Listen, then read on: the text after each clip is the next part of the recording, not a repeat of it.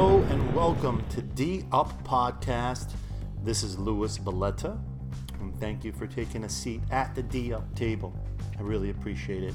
Every week you come in here and you share your time with me. Uh, I, I really appreciate you guys. So, you guys make this thing possible. In the NBA, let me, I'm just having some technical difficulties here. Hold on. There we go. And the NBA makes it possible for us to come here all the time. Y'all know, uh, other than Skip Bayless, I am the Los Angeles Lakers number one hater. That's because LeBron James is playing on the team. I actually think they're put together really well, especially after seeing them win the NBA Finals. I've been crying now for 24 hours. um, we got a lot to talk about. I'm going to give you two reasons why I was wrong about the Lakers. I thought that the Los Angeles Clippers were going to win it all. I thought the Los Angeles Clippers were a superior team. I was wrong, uh, at least for the time being. And I'll explain what I mean in a bit. But let's just tip your hats off to the Miami Heat for, for making it here, for shocking the world. Uh, they have a wonderful future, a great team, and um, if they pick up one more star, I'm pretty sure they'll be in it again next year. Uh, there, Duncan Robinson and, and uh, Tyler Herro are really great studs. Kendrick, um, Bam, I mean, all these young stars, and of course, uh, Jimmy Butler. So let's hope that that they can get back to the finals either way. But I want them to get one more star.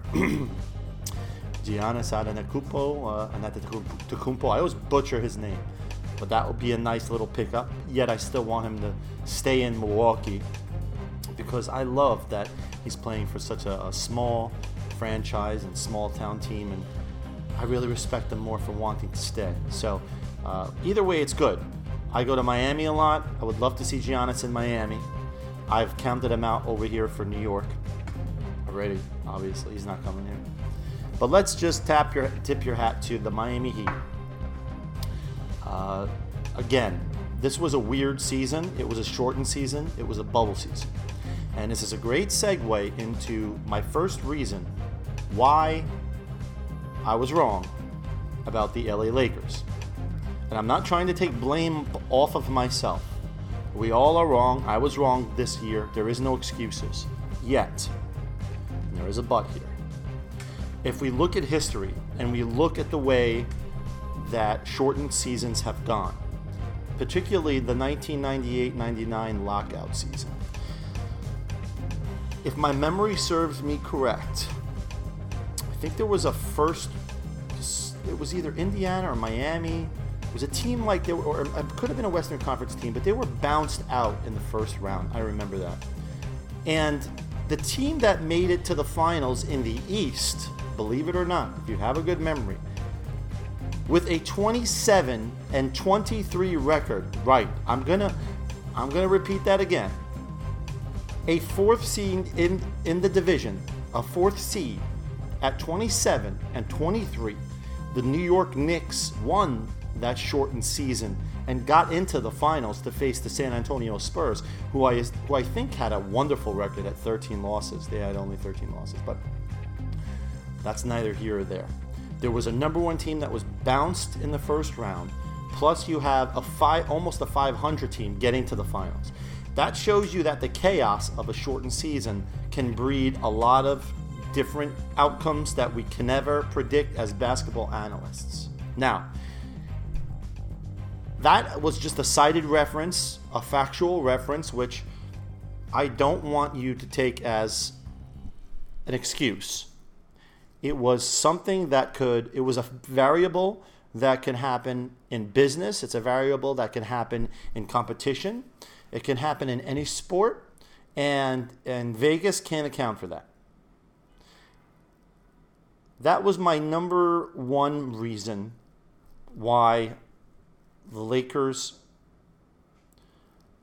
ended up showing better than the Los Angeles Clippers, in my opinion, this year the bubble did affect different players differently. For example, mostly on the Clippers, Lou Williams and Paul George.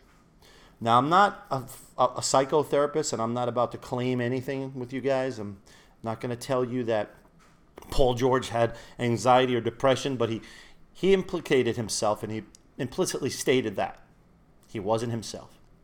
Playoff Paul. Other than that, we see Lou Williams' degeneration as a player. He literally didn't show up to the bubble. If you remember, with the Sticky Wings, the strip club, that was a preamble to what was about to come for Lou Williams because he didn't own it, he didn't commit to the bubble, and we could see in his play. It was not Lou Williams. And the Los Angeles Clippers really count on him to get it going. Six man of the year. This guy can light it up. He's instant offense. He was nowhere to be found, especially against a team like, you know, Dallas and showing against Denver. You're going to need a full team effort. The Los Angeles Clippers were constructed to have equal contributions throughout the roster, to throw 10 guys at you. When two guys are, are in space and Zubac's giving you nothing, big, tall oof that doesn't do anything, there's going to be issues. Now, Kawhi obviously didn't show in the last game, which was very unlike Kawhi. It was a very unlike Kawhi thing to do. Paul, we kind of expected. So, this abbreviated season is akin to the lockout season. The bubble effect affected everyone very differently, and I feel that the Clippers got the short end of the stick if this was a full season. Uh, regardless, as if the Lakers were in first place, which they were in the regular season, I believe the Clippers were gearing up to slowly transition into being a well rested, energetic, healthy team that was going to peak. At least that's what the coaching staff timed them out as, and the players had timed themselves out as. They were going to peak in the finals, getting into the Eastern Conference Finals, into the NBA Finals. There was no doubt. I would have put in the whole house, the whole caboodle, the whole all the money that the Clippers w- would win this year. But there was one more thing I didn't account for. There was one more thing, not the lack of professionalism of Paul George to show up and to be tough, or the lack of professionalism to commit to the bubble from Lou Williams, or the, the inadequacies of, of less practice during the regular season because you're in the bubble and it's a shortened season and you're not having contact with, with, with family, with friends, any of those emotional things. Without accounting for that, I did not account for the, the effect of the Lakers' length mixed with their coaching staff. And let me explain what I mean by that. I know it sounds like really a really odd statement to you. But the whole time I'm watching the playoffs, I'm seeing the the Lakers. They, they can shoot not particularly well from three. They can have a bad shooting game, and they still find a way to win.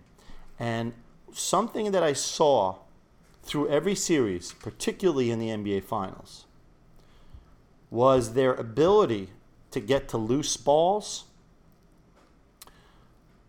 and their ability to grab offensive rebounds. Now, before I did this show, I checked because I knew they were up there in the offensive rebounds category, and they were second to the Philadelphia 76ers in the playoffs in the bubble for for grabbing offensive rebounds. I think they were averaging like 10.9. Don't quote me on that, or 11.9. You can go check. Um, they're, they were number two in the bubble. Now, KCP could be off from three, Caruso, you can get a LeBron kind of. If you're grabbing offensive rebounds and dishing it right back out, if you notice, the Lakers were the masters of second opportunities, whether it be a, a, um, a, a steal off of a defensive rebound or an offensive rebound that they grabbed they always converted their second chance points. Sometimes they would go three. I, remember Marcus Morris catching an offensive rebound, and and and all of these, the, the, even Rondo and the point guards running to the ball. Look at Caruso. Their coaching staff mixed with the athleticism and length of the Lakers. That's what won them the championship. And you can say LeBron finally found his home to where he was driving to the rim, finally becoming the man that we all knew he could be and taking control. That's why he won NBA Finals MVP. That's why I've knocked him all the time because he doesn't do that. Well, guess what? I'll give him the crown when he deserves it. And he deserved it because he started to, to use his body, started to drive to the hole. And if you don't do that at 6'8, 6'9, 275 pounds, you're really cheating your team and you're also cheating yourself. And LeBron finally started to take things into his own hands. Minus that, that pass at the end to, to Danny Green. You know, he, he really started to, to drive to the rim, use his shoulders, use his body, his strength, get and-ones at the rim, layups. This is why the Lakers won. The coaching staff have told the point guards and the off wings and sometimes the the, the, the, the length of the, the centers and the power forwards. He would he, he instructed the crash uh, the the coaching staff instructed the crash boards when needed. They did a wonderful job of getting to 50 50 balls. I don't have that stat if there's stats on 50 50 balls, but the Lakers dominated. The Lakers were intense because the coaching staff was the catalyst, they were the spark in the engine and it was combustible on the court because give credit to the players they executed these tipped balls these steals these these rebounds that did what they needed to do to win and credit the players as well as the coaching staff. We know the lakers had the best coaching staff in the league. There's no doubt about that. You got jason kidd over there sitting on the bench.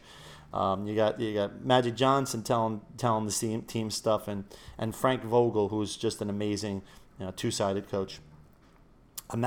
You know, Jason Kidd knows all of the tricks to how to win, and and a lot of those tricks don't even show up in the stat box, but he has those tricks, and it was evident the Lakers had that Jason Kidd mentality. So that was my reason number two. It was coaching mixed with length and effort. So let's credit the Lakers. They defied the odds.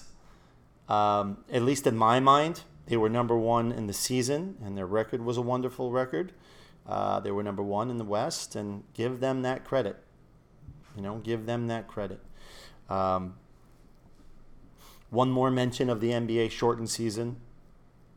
Uh, another number one team was bounced out this time, and that was the the Bucks. What you know, we've mentioned the Bucks and Giannis probably most in this podcast. Uh, I thought they were going, but again, those variables that we can't account for sometimes mess up things for a team, and it happens. So my job is to get up here and to discuss what I see and get your feedback as you always give me in, in a nice way. And I love uh, the DM battles that we have and all of the negative and positive comments that you guys give me because then I know what to talk about. I know what you guys want.